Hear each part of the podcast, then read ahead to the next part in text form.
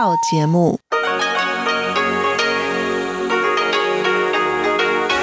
ที่นี่สถานีวิทยุเรดิโอไต้หวันอินเตอร์เนชันแนล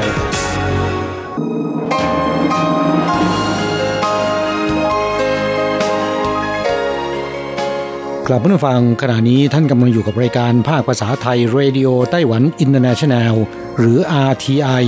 ออกกระจายเสียงจากกรุงไทเปไต้หวันสาธารณรัฐจีน เป็นประจำทุกวันนะครับ นอกจากรับฟังทางเครื่องรับวิทยุได้แล้ว ยังสามารถรับฟังรายการผ่านระบบออนไลน์ได้ที่ thai.rti.org.tw หรือที่ RTI Fanpage นะครับ ขอเชิญติดตามรับฟังรายการของเราได้ ตั้งแต่บัดนี้เป็นต้นไป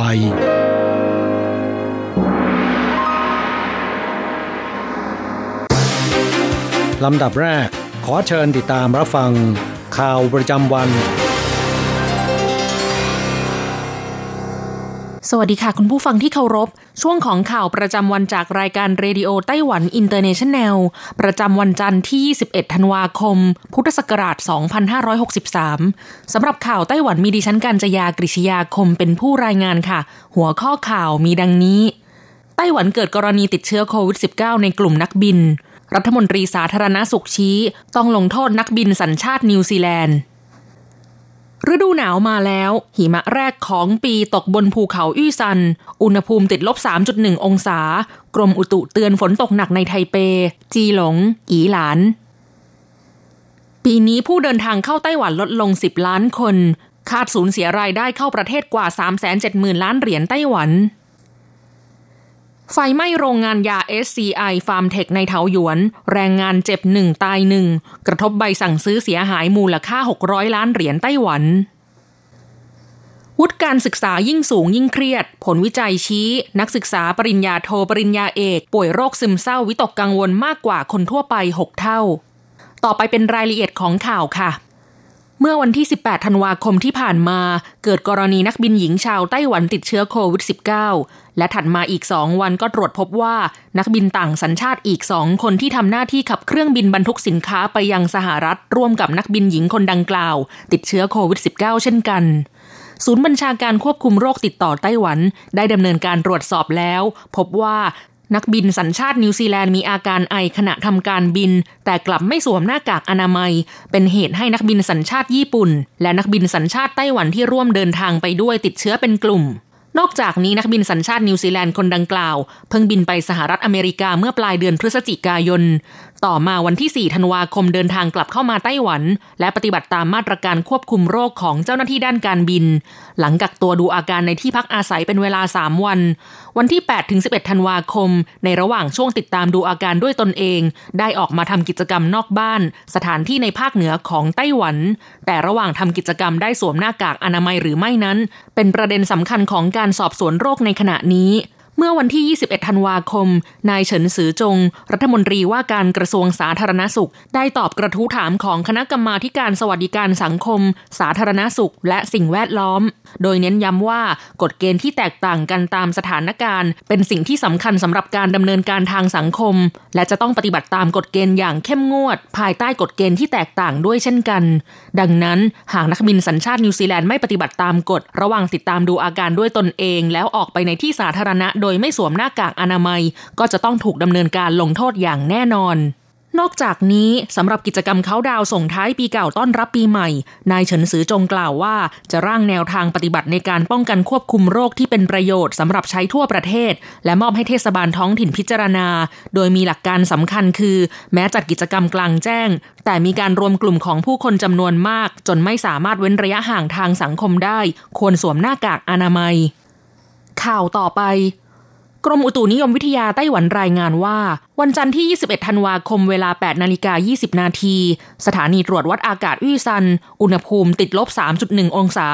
อุณหภูมิติดลบ 3.1 องศาเซลเซียส มีหิมะตกจนกระทั่งเวลา 9 นาฬิกา 50 นาที หิมะหนา 0.5 เซนติเมตร ถือเป็นหิมะแรกนับตั้งแต่เข้าสู่ฤดูหนาวของปีนี้เดิมผู้คนต่างคาดว่าปีนี้อาจจะเป็นปีที่หิมะตกช้าที่สุดในรอบ 67 ปี แต่กรมอุตุนิยมวิทยาระบุว่า ขอบเขตที่หิมะตกบนภูเขาอี้ซันในปีนี้ จัดว่าอยู่ในสภาพอากาศที่ปกติไม่ได้ตกช้า ปีที่หิมะตกช้าที่สุดคือฤดูหนาวปี 2561 ถึง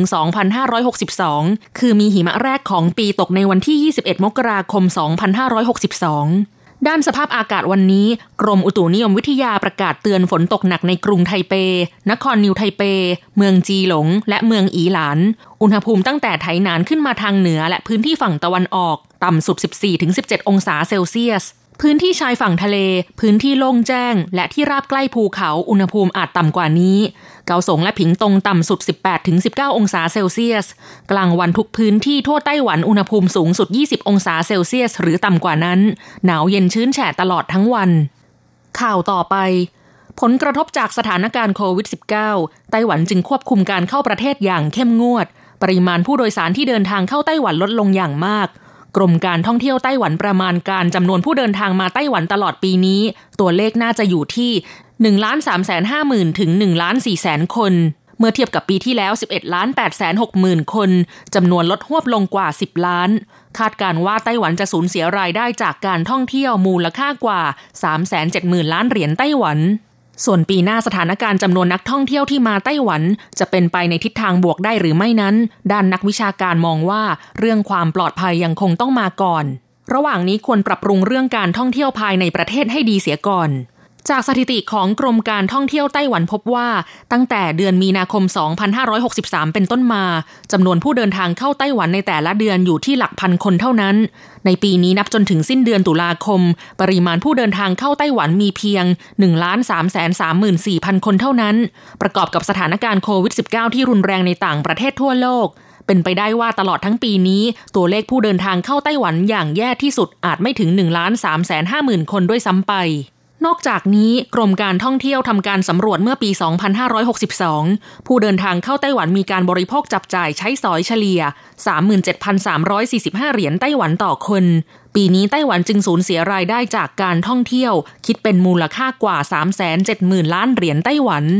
อย่างไรก็ตามเพื่อรับมือกับสถานการณ์โควิด -19 กระทรวงคมนาคมไต้หวันจึงได้ปรับเปลี่ยนนโยบายส่งเสริมการท่องเที่ยวใหม่ เป็นกระตุ้นการท่องเที่ยวภายในประเทศไปก่อน แล้วค่อยจัดการเร่งส่งเสริมการท่องเที่ยวระหว่างประเทศ โดยวางแผนในปี 2564 ถึง 2565 จะปรับปรุงเรื่องเอกลักษณ์การท่องเที่ยวในแต่ละท้องถิ่น ยกระดับคุณภาพแหล่งท่องเที่ยวส่วนปี 2566 ถึง 2568 ค่อยจัดการเร่งส่งเสริมการท่องเที่ยวระหว่างประเทศ ข่าวต่อไป เมื่อช่วงเที่ยงวันอาทิตย์ที่ 20 ธันวาคมที่ผ่านมา เกิดเหตุเพลิงไหม้ที่โรงงานผลิตยา SCI Farm Tech ในเขตหลูจู นครเถาหยวน มีพนักงานที่กำลังพักผ่อนในหอพักบาดเจ็บสองราย ในจำนวนนี้เป็นแรงงานไต้หวันวัย 40 ปี ได้รับบาดเจ็บไฟไหม้ที่มือขวาหนึ่งราย และแรงงานฟิลิปปินส์วัย 30 ปีอีกหนึ่งราย บาดเจ็บสาหัส มีแผลไฟไหม้ร่างกาย 93เปอร์เซ็นต์และเสียชีวิตในเวลาต่อมา หยางเหวินเจินโฆษกของบริษัท SCI Pharmtech เปิดเผยว่า สาเหตุเกิดจากสายการผลิตตัวทำละลายสารเคมีทำให้เกิดเพลิงไหม้ขึ้น พนักงานได้แจ้งไปยังเจ้าหน้าที่ดับเพลิงทันที แต่เนื่องจากสภาพอากาศมีลมพัดแรงทำให้ไฟไหม้โหมกระหน่ำควบคุมเพลิงได้ยาก เจ้าหน้าที่ไม่สามารถเข้าใกล้พื้นที่เพลิงไหม้ได้มากนักจนกระทั่งช่วงก่อนเช้าตรู่วันจันทร์ที่ 21 ธันวาคม เจ้าหน้าที่จึงสามารถควบคุมเพลิงไว้ได้ ด้านผลกระทบต่อธุรกิจของโรงงาน ต้องดำเนินการยกเลิกใบสั่งซื้อของลูกค้า คาดว่าจะส่งผลกระทบต่อใบสั่งซื้อของลูกค้าในช่วงไตรมาสที่ 1 ของปีหน้า มูลค่าอย่างน้อย 600 ล้านเหรียญไต้หวัน ส่วนสินค้าในคลังมูลค่าประมาณ 250 ล้านเหรียญไต้หวัน ไม่ถูกไฟไหม้โดยตรง ผลกระทบอาจอยู่ในวงจำกัด หลังตรวจสอบคุณภาพว่าผ่านเกณฑ์มาตรฐานหรือไม่ จึงจะดำเนินการส่งมอบให้ลูกค้า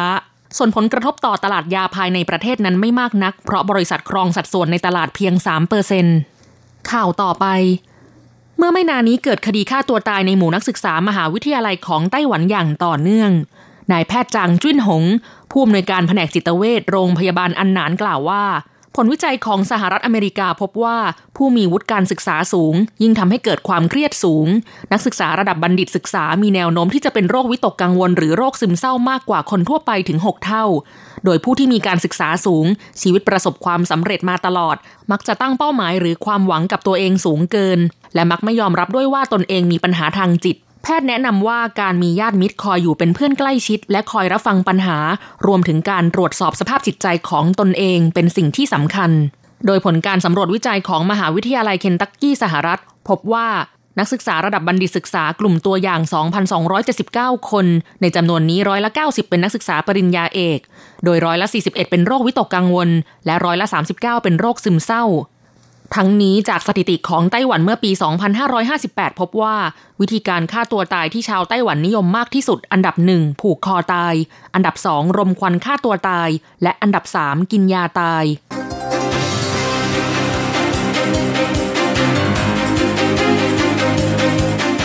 คุณผู้ฟังครับ ต่อไปเป็นข่าวต่างประเทศและข่าวประเทศไทย รายงานโดยผมแสงชัย กิตติภูมิวง หัวข้อข่าวที่สำคัญมีดังนี้ ผู้ติดเชื้อโควิด -19 ทั่วโลกสะสม 76.8 ล้านคน เสียชีวิตเกือบ 1.7 ล้านคน ไวรัสสายพันธุ์ใหม่ในอังกฤษแพร่เชื้อรวดเร็ว วันเดียวผู้ติดเชื้อเพิ่ม 35,900 กว่ารายเกาหลีใต้มีผู้เสียชีวิตจากโควิด -19 วันเดียว 24 คนสูงสุดเป็นประวัติการ รัฐนิวเซาเวลผู้ป่วยโควิด -19 เพิ่มขึ้น 15 คน ต่ำสุดในรอบ 3 วัน การเจรจาข้อตกลงการค้าระหว่างสหรัฐอาณาจักรกับ EU ยังไม่คืบหน้า ใกล้ถึงเส้นตายสิ้นปี สภาอุตสาหกรรมแห่งประเทศไทยจี้รัฐบาลแก้ปัญหาแรงงานลักลอบเข้าเมือง ต่อไปเป็นรายละเอียดของข่าวครับ สถานการณ์การระบาดโควิด -19 ทั่วโลกสิ้นสุดตอนเช้าวันที่ 21 ธันวาคม มีผู้ติดเชื้อสะสม 76.82 ล้านคน เสียชีวิต 1.69 ล้านคน อเมริกายังคงมีผู้ติดเชื้อมากที่สุดด้วยจำนวน 17.8 ล้านคน ตามด้วยอินเดีย 10 ล้านคน บราซิล 7.2 ล้านคน รัสเซีย 2.8 ล้านคน ฝรั่งเศส 2.5 ล้านคน สำหรับประเทศที่มีผู้เสียชีวิตสูงสุด 3 อันดับแรกคือสหรัฐ 317,000 คน บราซิล 186,000 คน อินเดีย 145,000 คน ไวรัสสายพันธุ์ใหม่ในอังกฤษระบาดรุนแรง วันเดียวมีผู้ติดเชื้อเพิ่ม 35,928 คน สูงสุดเป็นประวัติการรายงานชี้ว่าไวรัสโควิด -19 สายพันธุ์ใหม่ในอังกฤษ มีความรุนแรงเพิ่มขึ้นถึง 70%หลายประเทศดำเนินมาตรการ ห้ามเครื่องบินโดยสารของอังกฤษเข้าประเทศอาร์เจนตินาแถลงจะระงับเที่ยวบินเข้าออกจากอังกฤษ สกอตแลนด์ และเวล เพราะกังวลโควิด -19 เที่ยวบินสุดท้ายจากอังกฤษ จะได้รับอนุญาตให้เข้าประเทศคือ เที่ยวบินที่มีกำหนดเดินทางถึงกรุงบัวนอสไอเลส ตามเวลาในวันจันทร์ตอนเช้าที่ 21 ตามเวลาท้องถิ่น ชิลีแถลงห้ามผู้พำนักอาศัยในอังกฤษ สกอตแลนด์ และเวลในช่วง 14 วันที่ผ่านมา ห้ามเดินทางเข้าชิลี เป็นเวลา 2 สัปดาห์ นับตั้งแต่เที่ยงคืน วันอังคารตามเวลาท้องถิ่น เอลซาวาดอร์ห้ามผู้พำนักในอังกฤษ หรือแอฟริกาใต้ ในช่วง 30 วันที่ผ่านมาเดินทางเข้าประเทศ สมาชิก EU หลายประเทศ ห้ามเครื่องบินจากอังกฤษเดินทางเข้าเช่นกัน ได้แก่ไอร์แลนด์ เยอรมนี ฝรั่งเศส อิตาลี ฮอลแลนด์ และเบลเยียม กรุงลอนดอนและฝากตะวันออกเฉียงใต้ของอังกฤษอยู่ภายใต้มาตรการเข้มงวดอีกระยะหนึ่งเพื่อควบคุมการระบาดของโควิด -19 สายพันธุ์ใหม่ที่แพร่ระบาดได้รวดเร็วมากขึ้น อังกฤษดำเนินมาตรการเข้มงวดมากขึ้นเริ่มตั้งแต่วันอาทิตย์ที่ผ่านมากำหนดให้ประชากรบนเกาะอังกฤษประมาณหนึ่งในสามต้องอยู่ในบ้าน หากไม่มีเหตุผลจำเป็น เช่นไปทำงาน คาดว่าจะต้องดำเนินมาตรการนี้จนกว่าจะมีวัคซีนใช้อย่างกว้างขวาง เกาหลีใต้รายงานผู้เสียชีวิตจากโควิด -19 วันเดียว 24 ราย สูงสุดเป็นประวัติการ ต่อกรณีจะมีการดำเนินมาตรการเข้มงวดระดับ 3 ซึ่งห้ามการออกจากบ้านหรือไม่นั้น ทางการชี้ว่าขณะนี้ยังไม่มีการดำเนินมาตรการดังกล่าวสำนักป้องกันควบคุมโรคของเกาหลีหรือว่า KDCA รายงานนับถึงเที่ยงคืนวันอาทิตย์ มีผู้เสียชีวิตเพิ่ม 24 คนทำให้ยอดผู้เสียชีวิตทั้งประเทศรวม 698 คนแล้ว เกาหลีกำลังอยู่ในภาวะขาดแคลนเตียงผู้ป่วย จนเกิดกระแสถกเถียงว่ารัฐบาลควรเข้มงวดการรักษา ระยะห่างทางสังคมหรือไม่ ที่ออสเตรเลีย รัฐนิวเซาเวลซึ่งมีประชากรมากที่สุด มีรายงานในวันที่ 21 ยอดผู้ป่วยติดเชื้อรายใหม่เพิ่ม 15 คน นับว่าเป็นยอดต่ำสุดในรอบ 3 วัน นับตั้งแต่เกิดการระบาดเป็นกลุ่มก้อนที่ชายหาดทางตอนเหนือของนครซิดนีย์นางแกลดิส เบเรจิกเลียน มุขมนตรีรัฐนิวเซาท์เวลส์ เปิดเผยว่า ยังเร็วเกินไปที่จะบอกว่าสามารถควบคุมการระบาดได้แล้ว เนื่องจากย่านชานเมืองทางตะวันออกเฉียงเหนือของรัฐเพิ่งเข้าสู่มาตรการล็อกดาวน์ เป็นวันที่ 3 จากทั้งหมด 5 วันก่อนถึงเทศกาลคริสต์มาส แม้ยอดผู้ติดเชื้อลดลง แต่นางแกลดิสชี้ว่าสถานการณ์ระบาดในขณะนี้ยังน่าเป็นห่วง และกล่าวว่าทางการจะถแถลงมาตรการควบคุมโรคโควิด -19 เพิ่มเติม ในช่วงเทศกาลคริสต์มาส ภายในวันพุธที่จะถึงนี้ข่าวต่อไปครับ อีกไม่ถึงสองสัปดาห์จะถึงเส้นตายสหราชอาณาจักรออกจาก EU หรือที่เรียกว่า Brexit แต่ว่า ยังไม่สามารถบรรลุข้อตกลงเจรจาการค้ากับ EU อุปสรรคสำคัญประการหนึ่งเริ่มตั้งแต่การเจรจา Brexit อย่างเป็นทางการ เมื่อเดือนมกราคมคือ การให้ EU เข้าถึงหน้าน้ำของ UK แม้กลุ่มการเมืองในรัฐสภาของยุโรปเรียกร้องให้บรรลุข้อตกลงการค้า ภายในวันที่ 20 ธันวาคม เพื่อรัฐสภาจะให้สัตยาบันได้ทันภายในสิ้นปี แต่จนถึงขณะนี้ ยังไม่มีวี่แววว่าจะมีความคืบหน้าในการเจรจา หากสหราชอาณาจักรออกจาก EU โดยไม่มีข้อตกลงการค้า สินค้าของสองฝ่าย ต้องเสียภาษีศุลกรระหว่างกัน เริ่มตั้งแต่ 1 มกราคมปีหน้าเป็นต้นไป ต่อไปติดตามข่าวจากประเทศไทย จนถึงตอนบ่ายของวันจันทร์ที่ 21 ธันวาคม ผู้ติดเชื้อโควิด -19 สะสมที่สมุทรสาครทะลุ 800 คนแล้ว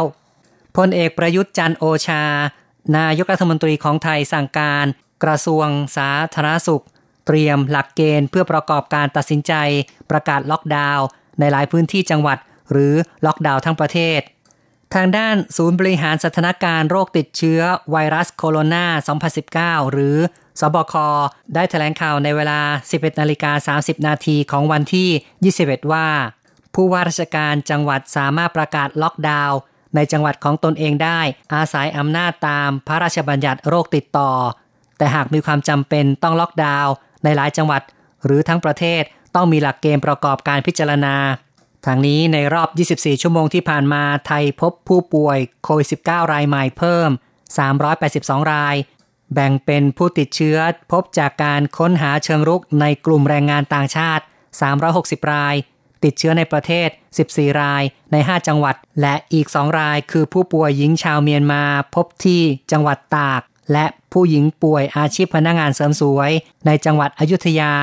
จนถึงขณะนี้ซึ่งก็คือสิ้นสุดเวลา 11 นาฬิกาของวันที่ 21 ธันวาคม ไทยมีผู้ป่วยโควิด -19 สะสม 5,289 ราย รักษาหายแล้ว 4,053 ราย ยังรักษาตัวอยู่ 1,176 ราย เสียชีวิต 60 ราย ในด้านการรับมือที่สมุทรสาครนั้นสบคได้แถลงว่าจะดำเนินมาตรการเชิงรุก ในการค้นหาผู้ติดเชื้อ โดยเฉพาะในกลุ่มแรงงานข้ามชาติ ในพื้นที่รอบตลาดกุ้ง ในเบื้องต้นตั้งเป้าว่า จะตรวจหาอย่างน้อย 1300 ราย ห้ามการเข้าออกในพื้นที่เสี่ยง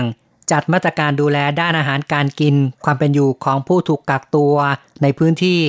ตั้งโรงพยาบาลสนามขนาด 100 เตียง เพื่อดูแลผู้ป่วยในพื้นที่ควบคุม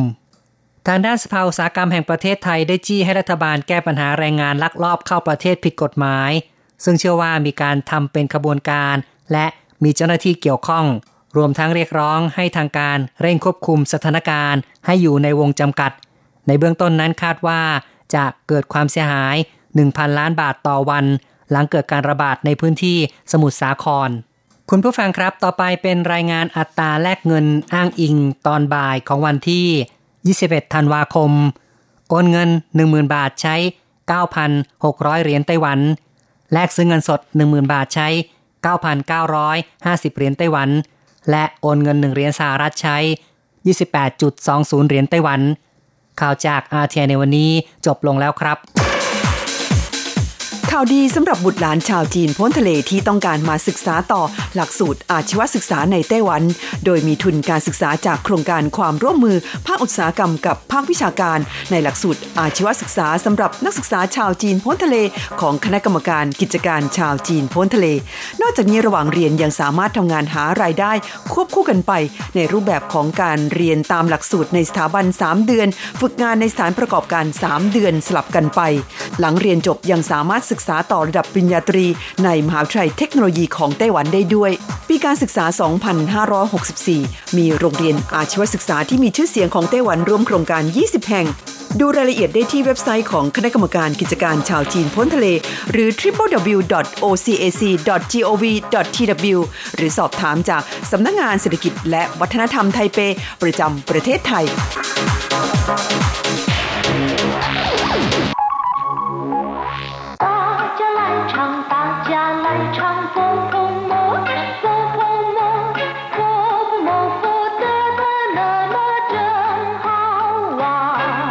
วัสดีครับเพื่อนฟัง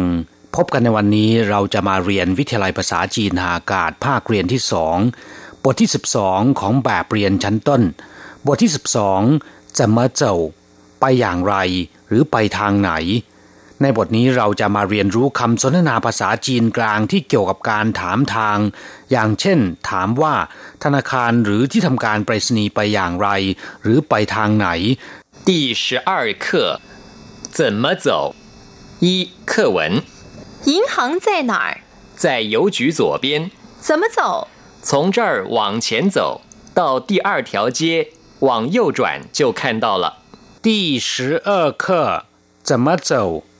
บทที่12ไปอย่างไร หรือแปลว่า ไปทางไหน คำว่าจะมะเป็นคำที่แสดงถึงความสงสัยในสภาพการ วิธีการหรือว่าสาเหตุ มีความหมายว่า อย่างไร หรือเพราะเหตุใด เช่นจะมะหวยชื่อแปลว่า เรื่องอะไร หรือเรื่องมันเป็นอย่างไร ส่วนคำว่าเจ้าแปลว่าเดินจะมะเจ้าก็คือ ไปอย่างไรหรือว่าไปทางไหนคำว่าจะมาเจ้าเราสามารถนำไปดัดแปลงเป็นคำอื่นได้นะครับ อย่างเช่นว่าจะมาชัวแปลว่า หมายความว่าอย่างไร หรือพูดว่าอย่างไรจะมาชื่อแปลว่ากินอย่างไรจะมาปั้นทำอย่างไรจะมาเฉียเขียนอย่างไร ต่อไปมาอธิบายความหมายของบทเรียนยินหังใจหนาธนาคารอยู่ที่ไหน ธนาคารตั้งอยู่ตรงไหนยินหัง แปลว่าธนาคารใจหนาอยู่ที่ไหนคำว่าใจแปลว่าอยู่หนา แปลว่าที่ไหน หรือจะใช้คำว่านาหลีก็ได้นะครับ ซึ่งมีความหมายอย่างเดียวกัน แปลว่าที่ไหน อย่างเช่นหยินหังใจหนาหลีธนาคารตั้งอยู่ที่ไหนหยินหังใจหนาธนาคารตั้งอยู่ตรงไหนใจโยจีอยู่ทางด้านซ้ายมือของที่ทำการไปรษณีย์ ต้องขออภัยด้วยนะครับ ในแบบเรียนข้อความแปลเป็นภาษาไทย บอกว่าอยู่ทางขวามือของกรมไปรษณีย์ที่ถูกต้องควรจะเป็นอยู่ทางด้านซ้ายมือของที่ทำการไปรษณีย์นะครับเหยวจีแปลว่าที่ทำการไปรษณีย์คำว่าเหยวแปลว่าการโอนหรือว่าการส่งจดหมายทางไปรษณีย์นะครับ ส่วนคำว่าจีโดยมากแล้วจะมีความหมายว่ากลมหรือว่ากอง แต่เมื่อนำไปรวมกับคำว่าเหยวกลายเป็นเหยวจีไม่ได้แปลว่ากรมไปรษณีย์หรือว่ากองไปรษณีย์นะครับ แต่แปลว่าที่ทำการไปรษณีย์ถ้าเป็นกรมไปรษณีย์แล้วล่ะก็ ในภาษาจีนจะเรียกว่าเหยวเจิ้งจีกรมไปรษณีย์หรือว่ากรมบริหารไปรษณีย์จั่วเปียน แปลว่าทางด้านซ้ายมือคำว่าจั่วแปลว่าซ้าย เปียน แปลว่าด้าน หรือว่าทาง หรือว่าขอบก็ได้นะครับ จั่วเปียนก็คือทางด้านซ้ายมือ在邮局左边อยู่ทางด้านซ้ายมือของที่ทำการไปรษณีย์แต่ถ้าหากว่าอยู่ทางด้านขวามือล่ะ ในภาษาจีนควรจะพูดอย่างไร ในภาษาจีนควรจะพูดว่า在邮局右边怎么走ไปอย่างไร หรือว่าไปทางไหน怎么走从这往前走 到第二条街往左转就看到了เดินจากที่นี่ตรงไปข้างหน้า ถึงถนนสายที่สองเลี้ยวขวาก็จะเห็น从这往前走เดินจากที่นี่ตรงไปข้างหน้า ห หรือจากที่นี่เดินตรงไปข้างหน้า从这จากที่นี่往前走เดินตรงไปข้างหน้าเฉียน แปลว่าข้างหน้านะครับ往前走ก็คือเดินตรงไปข้างหน้า到第二条街往左转就看到了ถึงถนนสายที่สองเลี้ยวขวาก็จะเห็น到第二条街หมายถึงเดินถึงถนนสายที่สองคำว่าเจียในที่นี้นะครับ หมายถึงถนนไม่ได้แปลว่าตลาดนะครับ到第二条街ก็คือเดินถึงถนนสายที่สอง往左转แปลว่าเลี้ยวขวา 就看到了ก็จะเห็น ก็เห็นแล้ว从这往前走到第二条街往左转就看到了จากที่นี่เดินตรงไปข้างหน้า ถึงถนนสายที่สองเลี้ยวขวาก็จะเห็น กลับมาฟังหลังจากทราบความหมายของบทเรียนผ่านไปแล้วต่อไป ขอให้เปิดไปที่หน้า 52ของแบบเรียน เราจะไปเรียนรู้คำศัพท์ใหม่ๆ ของบทเรียนนี้ ศัพท์คำที่หนึ่ง จั่วแปลว่าซ้าย ด้านซ้าย หรือว่าทางซ้าย มีความหมายตรงข้ามกับคำว่ายิ่วที่แปลว่าขวาจัวเฉาก็คือมือซ้ายจัวเพียจก็หมายถึงคนที่ถนัดซ้าย หรือว่าถนัดทำอะไรด้วยมือซ้าย เรียกว่าจัวเพียจจัวจวนแปลว่าเลี้ยวซ้ายจัวฟังแปลว่าทางซ้ายจัวยิ่วแปลว่า ด้านซ้ายแล้วก็ด้านขวา เช่น จัวยิ่วหวยหนาน แปลว่าลำบากใจหรือกลืนไม่เข้าคายไม่ออกจัวเย่เฉาก็คือลูกน้องที่เป็นผู้ช่วยที่เข้มแข็ง ช่วยทำหน้าที่ได้เสมือนกับมือซ้ายและมือขวา เรียกว่าจัวเย่เฉาศัพท์คำต่อไปเย่แปลว่าขวา ด้านขวาหรือว่าทางขวา มีความหมายตรงข้ามกับคำว่าจั่วที่แปลว่าซ้ายเย่เปียนก็คือด้านขวาเย่ฟัง แปลว่าทางขวา เวลาเดินตามท้องถนนให้เดินชิดขวา เรียกว่า เข้าเย่เจ้าแปลว่าเดินชิดขวานะครับศัพท์คำต่อไป เปียน แปลว่าด้าน แปลว่าขอบ ริม หรือว่าชายก็ได้ อย่างเช่นว่า เจอเปียน ทางนี้หรือว่าด้านนี้ หน้าเปียน ทางโน้นหรือว่าด้านโน้น ลู่เปียน ริมถนน หรือว่าขอบถนน ลู่เปียนทัน ก็คือแผงลอยหรือว่าหาเปร่ที่วางขายบนฟุตบาท หรือริมทางนะครับ เรียกว่า ลู่เปียนทันเขอเปียนก็คือริมแม่น้ำไห่เปียนก็คือชายทะเล เทียนเปียนก็คือขอบฟ้า นอกจากนี้แล้วนะครับคำว่าเปียนยังแปลว่า ข้างหรือว่าสถานที่อยู่ใกล้ๆ อย่างเช่น ผังเปียน แปลว่าข้างๆเชิงเปียน แปลว่าข้างตัวเฉาเปียน แปลว่าในมือ อย่างเช่น 我手边没有那么多钱ในมือผมมีเงินไม่มากขนาดนั้นศัพท์คำต่อไปตี้มีความหมายว่าลำดับที่มักจะเขียนนำหน้าตัวเลขนะครับ เป็นการบอกอันดับที่ อย่างเช่นตีอีแปลว่าที่หนึ่งตีเออแปลว่าที่สองตีสิแปลว่าที่สิบตีซื่อแปลว่าครั้งแรกตีเออหวยแปลว่าครั้งที่สองตีซานทั่งรอบที่สาม ที่สี่ฉางนัดหรือว่ารอบที่สี่ที่หูเถวสายหรือว่าเส้นที่ห้าศัพท์คำต่อไปจวนมีความหมายว่าเปลี่ยนแปลงทิศทาง ตำแหน่งหรือว่าสถานการณ์ อย่างเช่นว่าจวนหยีแปลว่าโอนย้ายหรือว่าถ่ายโอนจวนขวานแปลว่าเปลี่ยนเสี่ยงจวจวนซ้ายหันเสี่ยงยิ่วจวนขวาหันเสี่ยงเข้จวนกลับหลังหันจวนเจ้าแปลว่าส่งต่อ แต่ถ้าเป็นจวนเก้าแล้วเราก็แปลว่าบอกต่อนะครับศัพท์คำต่อไปกั้วแปลว่าผ่าน ข้ามหรือว่าเลย อย่างเช่นกั้วหลาย แปลว่าข้ามมาหรือว่าเข้ามากั้วชี่แปลว่าผ่านไป หรือที่ผ่านมากั้วเหนียนก็คือผ่านปีเก่า ซึ่งชาวจีนนิยมเรียกขึ้นปีใหม่ว่ากั้วเหนียน แต่ถ้าคำว่ากั้วอยู่หลังคำกริยา ก็จะหมายถึงกริยาหรือว่าการกระทำนั้นๆ ได้เกิดขึ้น เสร็จสิ้นหรือว่าเรียบร้อยแล้ว อย่างเช่นว่าชื่อกั้วละทานมาเรียบร้อยแล้วขั้นกั้วละชมหรือว่าดูแล้วชี่กั้วละไปมาแล้วศัพท์คำต่อไปหยินหังแปลว่าธนาคารคำว่าหยินตัวเดียวเนี่ยแปลว่าเงิน ซึ่งเป็นธาตุโลหะอย่างหนึ่งนะครับ ที่มีราคารองจากทอง นอกจากนี้ก็หมายถึงสิ่งที่เกี่ยวข้องกับเงินตรา อย่างเช่นว่าหยินเหลาแปลว่าร้านขายเครื่องทองเครื่องเพชร เรียกว่าหยินเหลาส่วนคำว่าหัง แปลว่าอาชีพ ธุรกิจหรือว่ากิจการ เมื่อนำคำว่าหังมารวมกับคำว่าหยิน เป็นหยินหัง แปลว่าธุรกิจที่เกี่ยวข้องกับการเงิน นั่นก็คือธนาคารนั่นเอง กลับมาฟังหลังจากที่เรียนผ่านไปแล้วขอให้นำไปหัดพูดบ่อยๆ เราจะกลับมาพบกันใหม่ในบทเรียนหน้า สวัสดีครับ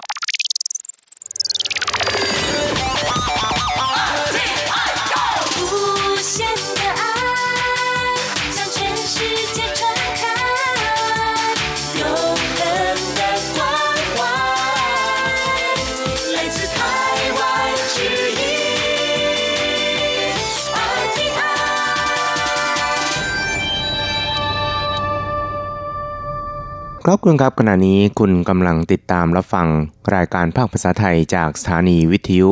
RTI ซึ่งส่งกระจายเสียงจากกรุงไทเป ประเทศสาธารณรัฐจีนอยู่นะครับและต่อไปนั้นก็ขอเชิญคุณผู้ฟังติดตามรับฟังรายการกระแสประชาธิปไตย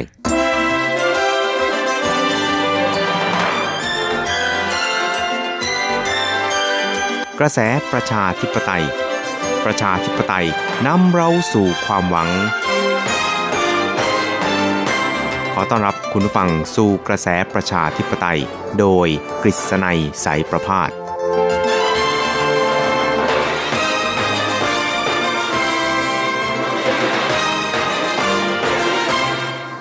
สวัสดีครับคุณผู้ฟังที่รักและเคารพทุกท่านครับ ผมกฤษณัยสารพาดก็กลับมาพบกับคุณผู้ฟังอีกครั้งหนึ่งครับ ในช่วงเวลาของกระแสประชาธิปไตยนะครับ ซึ่งเราก็จะพบกับคุณผู้ฟังเป็นประจำทุกสัปดาห์ครับ ในค่ำวันจันทร์และก็เช้าวันอังคาร 3 ครั้งด้วยกันนะครับ ก็จะนำเอาเรื่องราวความเคลื่อนไหว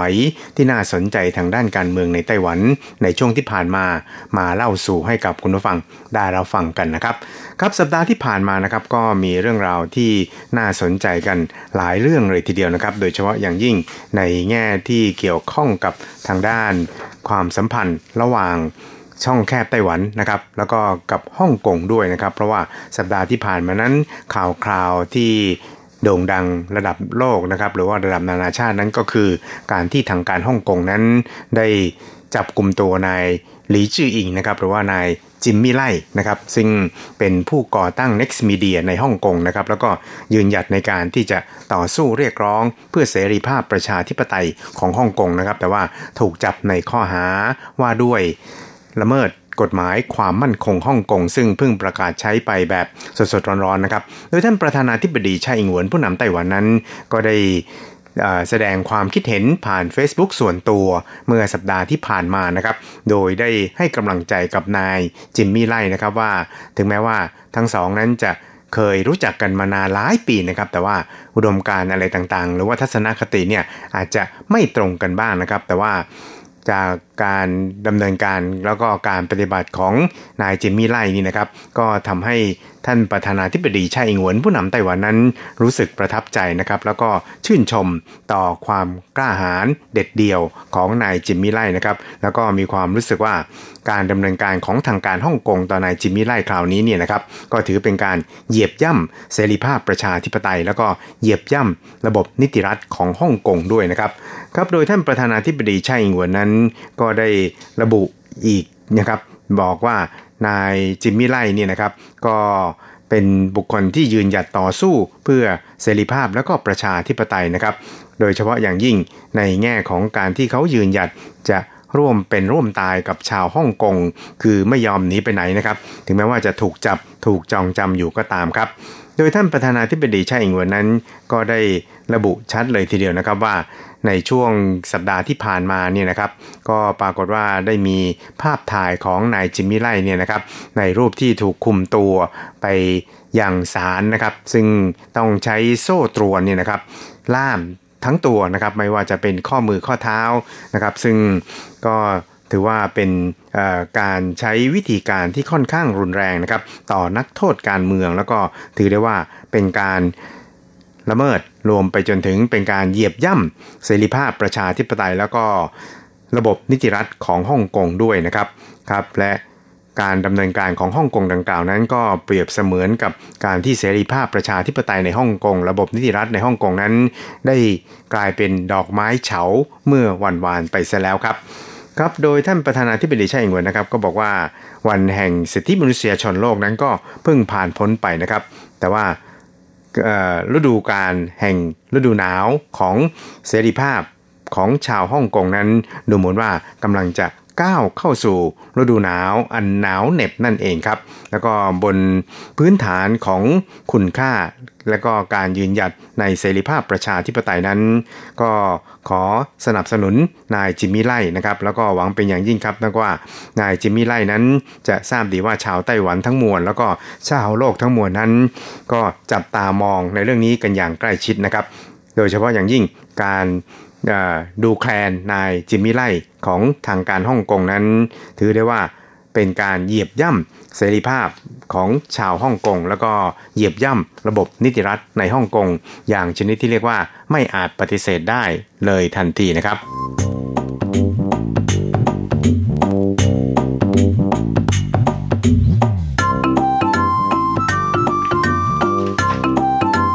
ครับอีกเรื่องครับเราไปดูกันที่ งบประมาณทางด้านกลาโหมของกระทรวงกลาโหมของไต้หวันสาธารณจีนกันบ้างนะครับ ซึ่งในช่วงสัปดาห์ที่ผ่านมานะครับ กระทรวงกลาโหมนั้นก็ได้เสนองบประมาณประจำปีหน้าของกระทรวงกลาโหมนะครับ ซึ่งรวมทั้งสิ้นเนี่ยนะครับ 366,890 กับ 3,000 เหรียญไต้หวันนะครับ ซึ่งก็ผ่านการพิจารณาวาระสองของคณะกรรมาการต่างประเทศและกลาโหม สภานิติแห่งชาติของไต้หวันแล้วนะครับ ซึ่งในคราวนั้นก็มีการตัดทอนงบประมาณออกไปประมาณเกือบ 500 ล้านนะครับ โดยลดลงเหลือ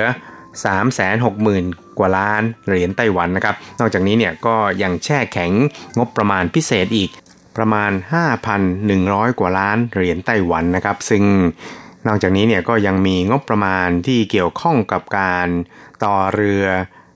ดำน้ำนะครับระยะที่ 2 ของไต้หวัน ก็ยังคงมีความเห็นที่ไม่ลงรอยกันระหว่างสสพักรัฐบาลแล้วก็พักฝ่ายค้านนะครับ เพราะฉะนั้นเนี่ยก็จะเก็บเอาไว้ไปดำเนินการกันในวาระต่อไป โดยจะมีการเปิดการปรึกษาหารือกันระหว่าง พักฝ่ายค้านกับพักรัฐบาลในโอกาสต่อไปนะครับ ทั้งนี้นะครับกระทรวงกลาโหมไต้หวันนั้นก็ระบุนะครับบอกว่าการพิจารณางบประมาณของทางสสนั้นก็ถือว่าเป็น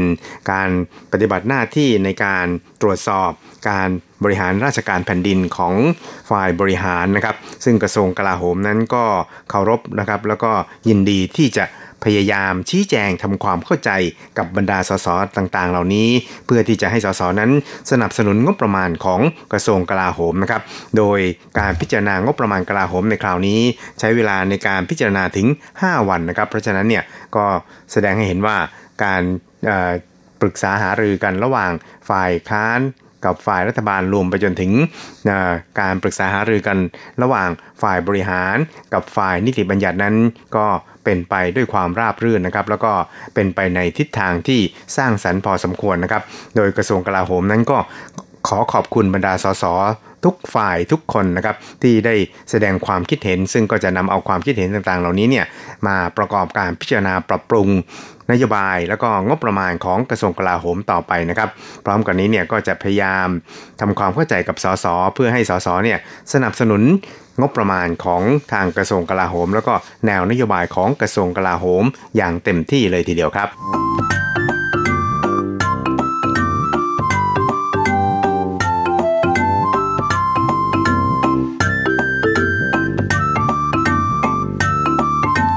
ครับอีกหนึ่งครับเราไปดูกันที่การเปลี่ยนโลโก้บน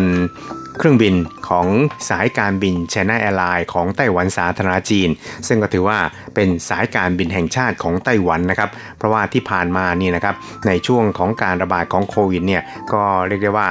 มีการเเข้าใจผิดกันอย่างเห็นได้ชัดเลยทีเดียวนะครับ เพราะว่าบนตัวเครื่อง ของเครื่องบินทั้งเครื่องบินโดยสาร แล้วก็เครื่องบินคาร์โก้ของ China Airlines นี่นะครับก็จะมีคำภาษาอังกฤษที่ตัวเบลเริ่มเลยนะครับว่า China Airlines นะครับเพราะฉะนั้นเนี่ยเมื่อบินไปที่ไหนเนี่ยก็มักจะถูกเข้าใจผิดว่าเอ๊ะนั่นเป็นเครื่องบินของ จีนหรือเปล่าอะไรทำนองนี้นะครับ ซึ่งก็ทำให้เกิดความสับสนโอลมานขึ้นนะครับ เพราะฉะนั้นทางสสแล้วก็หลายๆฝ่ายในไต้หวันเนี่ยต่างก็มีความเห็นครับว่าควรจะต้องดัดแปลงเปลี่ยนแปลงออกแบบโลโก้นี้ใหม่นี่นะครับเพื่อให้มีความไต้หวันมากยิ่งขึ้น แล้วก็ทำให้ผู้คนนะครับโดยเฉพาะอย่างยิ่งชาวต่างชาตินั้นไม่เกิดความเข้าใจผิดว่าเป็นสายการบินของจีนนะครับ เพราะว่านี่เป็นสายการบินแห่งชาติของไต้หวันแล้วก็ เป็นสายการบินที่เป็นรัฐวิสาหกิจนะครับแล้วก็อยู่ในตลาดหลักทรัพย์ด้วยนะครับเพราะฉะนั้นเนี่ยในคราวนี้ก็มีการปรับปรุงเปลี่ยนแปลงโลโก้นะครับโดยการใช้คำว่าคาโก้นะครับคือ C ตัวแรกนี่นะครับมาประดิษฐ์เป็นรูปแผนที่ไต้หวันอยู่ในตัว C นะครับแล้วก็ย้ายคำว่า China Airline นะครับซึ่งเป็นชื่อของสายการบินเนี่ยไปอยู่ที่ หางเครื่องบินนะครับ แล้วก็ย่อให้เล็กลงนะครับ โดยที่ต้องการให้ความเป็นไต้หวันเนี่ยเพิ่มมากขึ้นนะครับ แต่อย่างนั้นก็ตามนี่นะครับ ก็มีสสฝ่ายรัฐบาลเนี่ยต่างก็มีความรู้สึกว่าการออกแบบแบบนี้เนี่ยนะครับ ก็ดูเหมือนว่าชนแอร์ไลน์นั้นทำไปแบบชนิดที่เรียกว่าเป็นการกระทำผิดอะไรทำนองนี้นะครับ หรือว่ารู้สึกว่าไม่ได้ทำอย่างใจอาถรรพ์นะครับ เพราะว่าเกรงกลัวอะไร หรือว่าปัจจัยทางการเมืองบางอย่างอยู่นะครับ จึงทำให้เอาแผนที่ไต้หวันเนี่ยไปอยู่ในตัวอักษรคำว่า C นะครับ ซึ่งก็อาจจะทำให้หลายคนเข้าใจผิดได้เหมือนกันนะครับ เพราะว่า C นั้นก็เป็นคำตัวอักษรขึ้นต้นของประเทศจีนเหมือนกันก็คือคำว่าไชน่านั่นเองครับ เพราะฉะนั้นเนี่ยสสฝ่ายรัฐบาลเนี่ยต่างก็เรียกร้องให้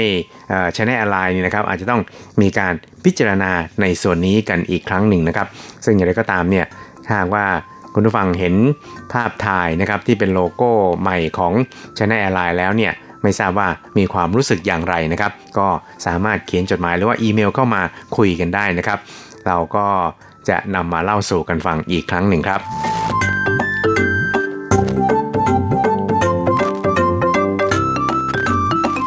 ครับอีกเรื่องครับเราไปดูกันที่ทางคณะกรรมการกิจการจีนเป็นใหญ่ของไต้หวันสาธารณจีนนะครับ ก็ได้ปฏิเสธข่าวลือที่บอกว่าตอนนี้คณะกรรมการกิจการจีนเป็นใหญ่ หรือ MAC ของไต้หวันนะครับกำลังพิจารณาที่จะแก้ไขกฎหมาย ที่เกี่ยวข้องกับทุนจีน ทุนฮ่องกงแล้วก็ทุนมาเก๊านะครับ โดยการที่จะ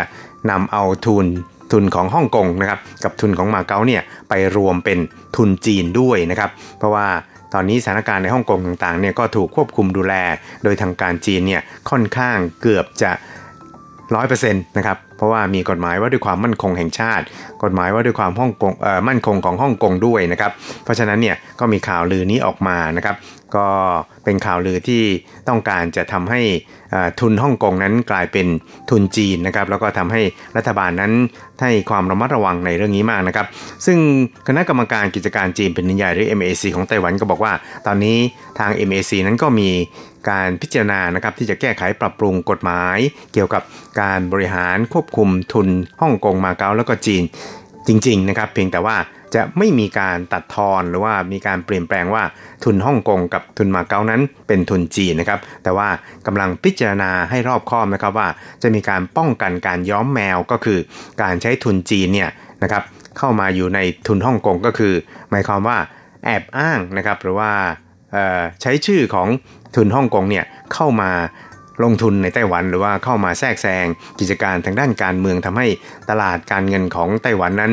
อยู่ในสภาพที่สับสนโอลมานนะครับ ซึ่งเรื่องนี้เนี่ยก็จะต้องมีการพิจารณากันอย่างรอบคอบอีกครั้งหนึ่งนะครับ ว่าจะมีการใช้มาตรการอย่างไรในการป้องกันอย่างนี้หรือไม่นะครับ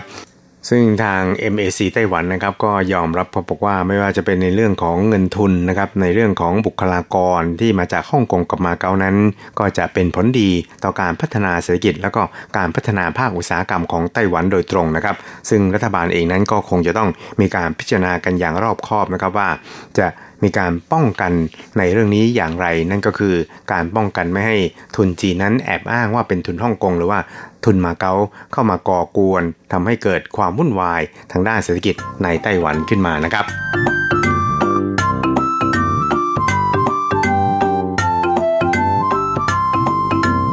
ครับคุณครับเวลาของกระแสประชาธิปไตยในวันนี้ก็หมดลงแต่เพียงเท่านี้ครับ เราจะกลับมาพบกันใหม่ในสัปดาห์หน้า สวัสดีครับ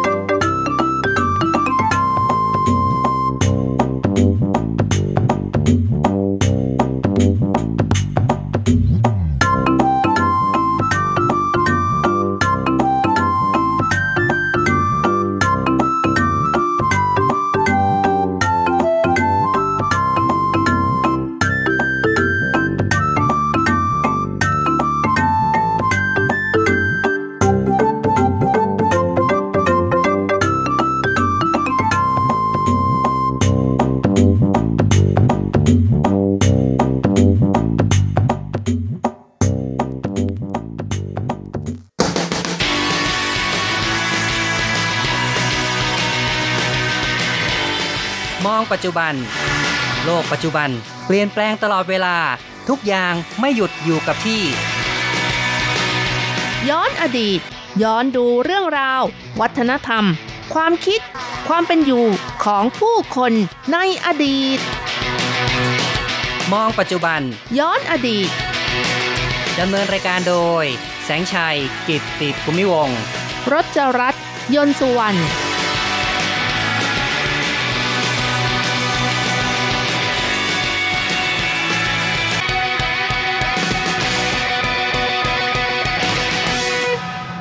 คุณผู้ฟังที่รักครับ พบกันในมองปัจจุบันย้อนอดีตในวันนี้เราจะมาพูดกันถึงเรื่องของการย้ายศาลเจ้าถูตี้กงกันนะครับ ค่ะ การย้ายศาลเจ้าทุติกงก็คือ การย้ายศาลเจ้าของเจ้าที่นั่นเองค่ะ ใช่ครับ ก็เป็นศาลเจ้าซึ่งตั้งอยู่ที่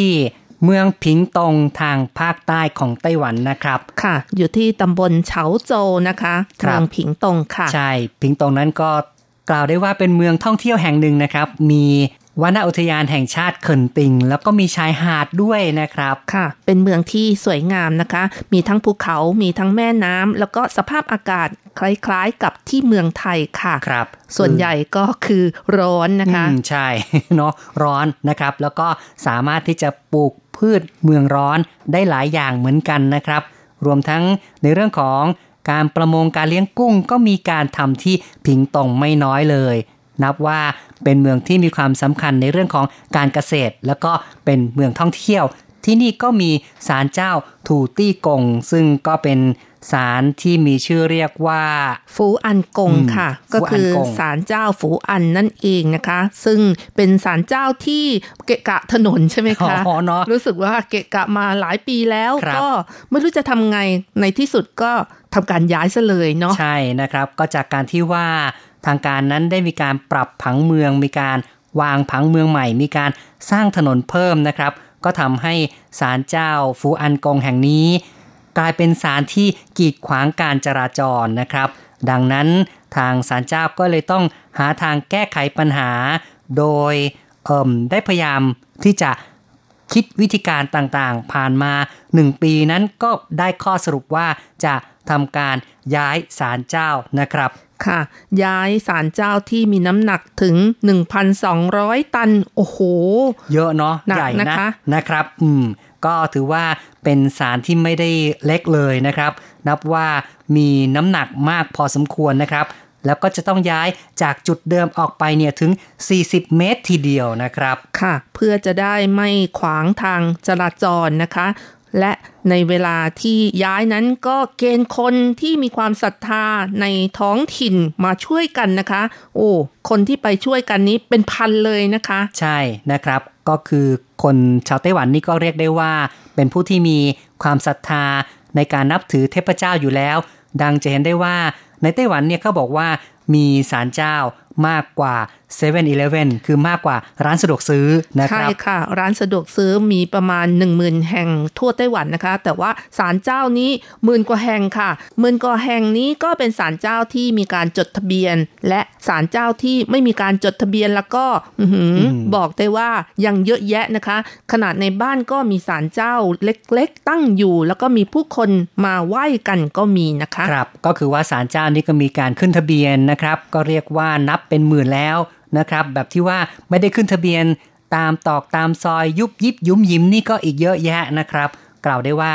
ชาวไต้หวันนั้นมีความศรัทธาต่อเทพเจ้าอยู่แล้ว เพราะฉะนั้นเมื่อทางการรับสมัครระดมคนเพื่อ ช่วยกันย้ายศาลเจ้าฟูอันกง ก็ปรากฏว่ามาสมัครกันเรือนพันเหมือนกันนะครับ จากแหล่งข่าวนะคะก็บอกว่ามีอยู่พันกว่าคนค่ะ แล้วก็คนที่ไปช่วยกันย้ายนี่ ต่างก็สวมชุดสีขาวด้วยนะคะ เป็นสีที่บริสุทธิ์นะคะครับก็เป็นสัญลักษณ์แห่งความบริสุทธิ์ด้วย การย้ายศาลเจ้ากระทำกันในวันที่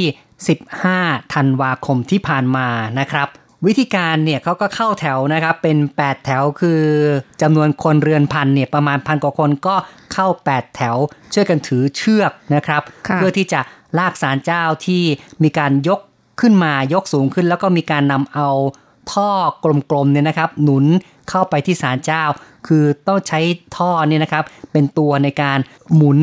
เพื่อให้ศาลเจ้าสามารถเคลื่อนที่ได้นะครับ ในช่วงที่มีการลากนะคะ คนที่ทำพิธีนะคะ ก็จะให้สัญญาณค่ะ ว่าลากครั้งหนึ่งก็ให้พูดคำมงคลครั้งหนึ่งนะคะ อย่างเช่นว่าฟงเถียวหยู่ซุ่นก็คือฝนตกต้องตามฤดูกาลครับ จากนั้นคนในขบวนที่ทำการลากเนี่ยก็จะขานรับนะครับ ด้วยคำว่าฮกคีลา ก็แปลว่า มั่งมีสีสุขแล้วนะครับ ก็คือมีโชคมีลาบละนะครับ ก็เป็นการพูดอย่างนี้เพื่อสอดคล้องสอดรับกันไป แล้วก็ลากสารเจ้า แต่ว่าการลากเนี่ยเขาไม่ได้ลากทั้งหมด 40 เมตร เป็นการทำเพื่อเป็นพิธีเท่านั้นนะครับอ๋อก็เป็นค่ะเรื่องของการเอาเลิกษ์เอาชัย ถือเป็นมงคลก็ลากกันประมาณ 2 เมตร จากนั้นก็จะใช้เครื่องจักรเข้ามาทำการช่วยลากช่วยขนย้ายต่อไป โดยคาดว่าการกระทำทั้งหมดนี้นะครับ คือการย้ายศาลเจ้าเนี่ย ต้องใช้เวลาประมาณ 2 สัปดาห์จึงจะเสร็จสิ้น แต่อย่างไรก็ตามนะคะ ในขณะที่ผู้คนไปลากเป็นพันนี้ก็ต้องใช้เวลานานถึงเกือบครึ่งชั่วโมงเลยทีเดียวนะคะครับที่ช่วยกันลากแล้วก็ช่วยกันพูดคำมงคลค่ะ ใช่ก็คือทำกันในวันที่ 15 ธันวาคมนะครับที่ลากโดยคนนะครับ จากนั้นก็เป็นขั้นตอนของการใช้เครื่องจักรในการทำงานกันต่อไปล่ะ ซึ่งความเป็นมาของศาลเจ้านี้โดยสรุปแล้วนะคะ เป็นศาลเจ้าเจ้าที่ที่เก่าแก่ในยุคญี่ปุ่นยึดครองไต้หวันก็มีแล้วค่ะ ในสมัยนั้นก็เอาลูกหินมาก่อขึ้นมา แล้วก็อยู่ใต้ต้นไทรนะคะ หลังจากนั้นมีผู้คนมากราบไหว้ พอถึงปี 1970 นะคะ ก็สร้างเป็นศาลเจ้าขึ้นมาค่ะอ๋อเนาะนะครับ ก็อยู่มาจนถึงเดี๋ยวนี้ แล้วก็กีดขวางการจราจรแล้วนะครับ ก็เลยต้องย้ายละนะครับ เอาละครับ นี่ก็เป็นเรื่องราว การมองปัจจุบันเรื่องราวของการย้ายศาลเจ้าถูตี้กง ต่อไปเรามาเข้าสู่ช่วงของการย้อนอดีตนะครับ ฟังเรื่องราวถูตี้กง หรือว่าเจ้าที่กัน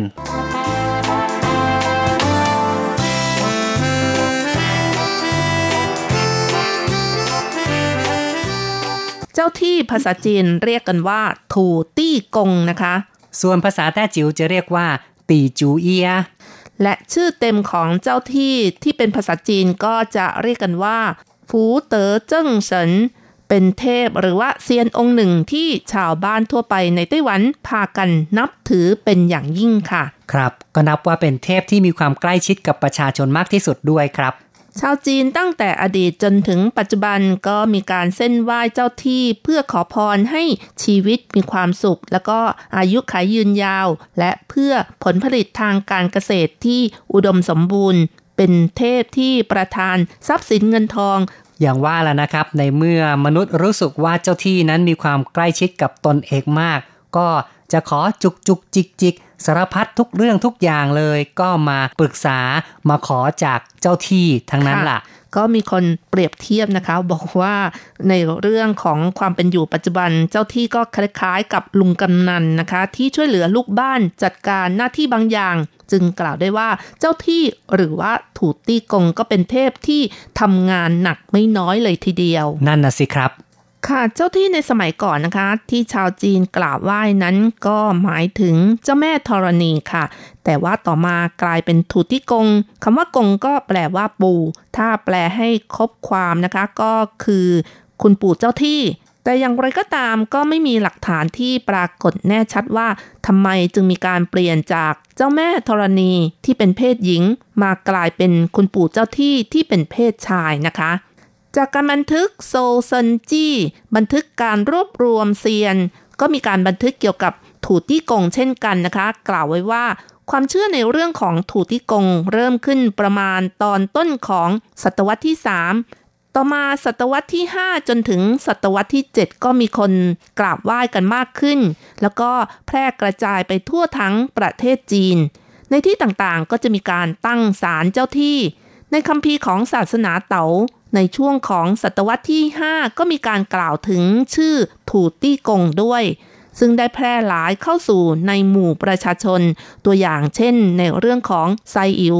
เมื่อสิงหงอคงไปที่ซึ่งตนไม่เคยผ่านไปมาก่อนนะคะ ก็อดไม่ได้ที่จะต้องเชิญเจ้าที่ออกมาเพื่อซักถามความเป็นไปค่ะ ครับก็เป็นสิ่งที่บ่งบอกว่าเจ้าที่นั้นก็มีทั่วไปเลยนะครับ อย่างไรก็ตามก็มีตำนานเรื่องเล่าเกี่ยวกับ ถูติกงไว้มากมายเลยนะคะ แต่ที่เล่าขานกันมากที่สุดก็กล่าวว่า ทุติกงหมายถึงผู้ว่าการในสมัยราชวงศ์โจวชื่อว่า จังฝูเต๋อนะคะ ครับก็พูดถึงคนที่มีตัวตนเลยนะครับเนี่ย แล้วก็เป็นผู้ที่เอาใจใส่ดูแลประชาชนอย่างดี คอยเยี่ยมเยือนให้ความช่วยเหลือแก่ชาวบ้าน เมื่อชาวบ้านพบปัญหาอะไรก็ช่วยแก้ไข เป็นผู้ที่แนะนำให้ประชาชนรู้จักเทคนิคในการเพาะปลูกอีกด้วยค่ะ ครับ เรียกว่าเป็นผู้ที่ดูแลเอาใจใส่ประชาชนนะครับ และเป็นผู้ที่เก็บภาษีประชาชนด้วย หมายถึงว่าเป็นผู้ปกครองนะครับ คือนอกจากจะดูแลทุกสุขแล้วก็ต้องมีหน้าที่ในการเก็บภาษี เพื่อส่งเงินเข้าคลังหลวงค่ะ เป็นผู้ที่มีความเมตตานะคะ เก็บภาษีในจำนวนที่สมเหตุสมผลค่ะทำให้ประชาชนมีความอยู่ดีกินดี มีความสุขกันทั่วหน้า ต่อมาจังฟูเตอร์นะคะ ก็สิ้นชีวิตลง ประชาชนต่างอาลัยอวรในตัวเขาเป็นอย่างยิ่งค่ะ คนที่ทำหน้าที่เป็นผู้ว่าการคนใหม่ ชื่อว่าเว่ยเชานะคะ เป็นคนที่ตรงข้ามกับจังฟูเตอร์นะคะ แล้วก็เป็นคนที่โลภมากด้วย เขาได้ข่าวว่าประชาชนอยู่ดีกินดี ก็เพิ่มค่าภาษีประชาชน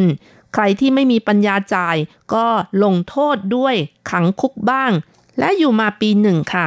เกิดฝนแล้ง ประชาชนจึงได้รับความเดือดร้อนเป็นอย่างยิ่ง บางส่วนถึงขนาดที่ว่าต้องหลบหนีอพยพไปอยู่ที่อื่นนะคะ พวกที่เหลืออยู่ก็ไม่รู้ว่าจะทำอย่างไรนะคะ ก็ได้แต่ลำพึงว่า หากจังฟูเต๋อยังมีชีวิตอยู่ ก็คงจะช่วยให้ผู้คนพ้นจากความเดือดร้อนแน่ ๆเลย ครับ คนที่ทำความดีเอาไว้ก็ย่อมเป็นที่ระลึกถึงค่ะ แล้วก็ชาวจีนก็เชื่อว่า โดยปกติแล้วคนดีที่สิ้นชีวิตไป ก็จะกลายเป็นเซียนอยู่ในสวรรค์นะคะ เมื่อมีผู้คนลำพึงอย่างนี้ ก็ทำให้มีคนเกิดความคิดว่า เอ๊ะ อย่างนี้ก็ควรจะตั้งศาลของจังฟูเตอ๋อเพื่ออ้อนวอนขอความช่วยเหลือกันนะคะ เพราะฉะนั้นผู้คนก็พากันนำเอาก้อนหินลักษณะแบนสี่ก้อนนะคะ ตั้งเป็นศาลง่าย ๆ ค่ะ ครับ ก็ทำเป็นสารขึ้นมาเพื่อจะได้เส้นไหว้กันนะครับค่ะ โดยมีหินสามก้อนล้อมติดกันนะคะ แล้วก็อีกก้อนหนึ่งก็พาดอยู่ข้างบนนะคะ คล้ายๆกับถ้ำเล็กๆค่ะ ครับ ก็เป็นสัญลักษณ์ตัวแทนนะครับของจางฟูเตอ๋อแล้วก็ด้านหน้าของศาลเล็กๆนี้ก็ตั้งแผ่นป้ายแกะสลักตัวหนังสือเขียนว่าฟูเต๋อเจิ้งเสินนะคะครับก็แปลว่าฟูเต๋อเซียนแท้นั่นเองยกค่ะย่องเป็นเซียนเลยนะครับค่ะ ผู้คนก็พากันเรียกกันว่าถูตี้กงค่ะแล้วก็หลังจากที่ตั้งศาลไปไม่นานนะคะ ก็มีฝนตกลงมา แบบชนิดที่ว่าฝนฟ้าไปตามฤดูกาลนะคะ ผู้คนก็มีความศรัทธาถูตี้กงมากยิ่งขึ้นค่ะ ครับ หลังจากกราบไหว้แล้วก็ทำให้ฝนตกต้องลงมาด้วยนะครับ เพราะฉะนั้นในเวลาต่อมานะคะ ก็มีคนตั้งศาลเพิ่มขึ้น เพื่อกราบไหว้ขอพรกันมากขึ้น แล้วก็กระจายไปทั่วทุกหนทุกแห่งเลยค่ะ ครับก็เกิดจากการตั้งศาลแล้ว เห็นว่าได้ผลนะครับ มีฝนตกลงมา ตามฤดูกาลพืชพันธุ์ธัญญาหารอุดมสมบูรณ์ คนก็เลยศรัทธาเลยพากัน ตั้งศาลไปทุกคนทุกแห่งค่ะ เนื่องจากว่าทุติกงไม่ได้อยู่ในตำแหน่งที่สูงส่งเหมือนเซียนอื่นๆนะคะ ก็เลยมีความรู้สึกว่าใกล้ชิดกับชาวบ้านค่ะ มีภาษาตลาดพูดว่า เจ้าที่หัวไร่ปลายนา นั่นก็เป็นเพราะว่ามีการตั้งศาลเจ้าที่ทุติกงมากมาย แล้วก็ปกติบ้านที่ทำการค้านะคะ ก็จะต้องไหว้เจ้าที่ในวันที่2และวันที่ 16 ตามเดือน จันทรคติของจีนค่ะ ก็เป็นนั้นว่าชาวบ้านนั้นมีความศรัทธาต่อทูตี้กงเป็นอย่างมากเลย แม้แต่คนทั่วไปหรือคนที่ทำการค้าก็จะมีการตั้งศาลเอาไว้ เอาละครับ การพูดคุยในรายการมองปัจจุบันย้อนอดีตในวันนี้ เห็นทีต้องขอยุติลงก่อน อย่าลืมกลับมาพบกับมองปัจจุบันย้อนอดีตในครั้งต่อไป สวัสดีครับ สวัสดีค่ะ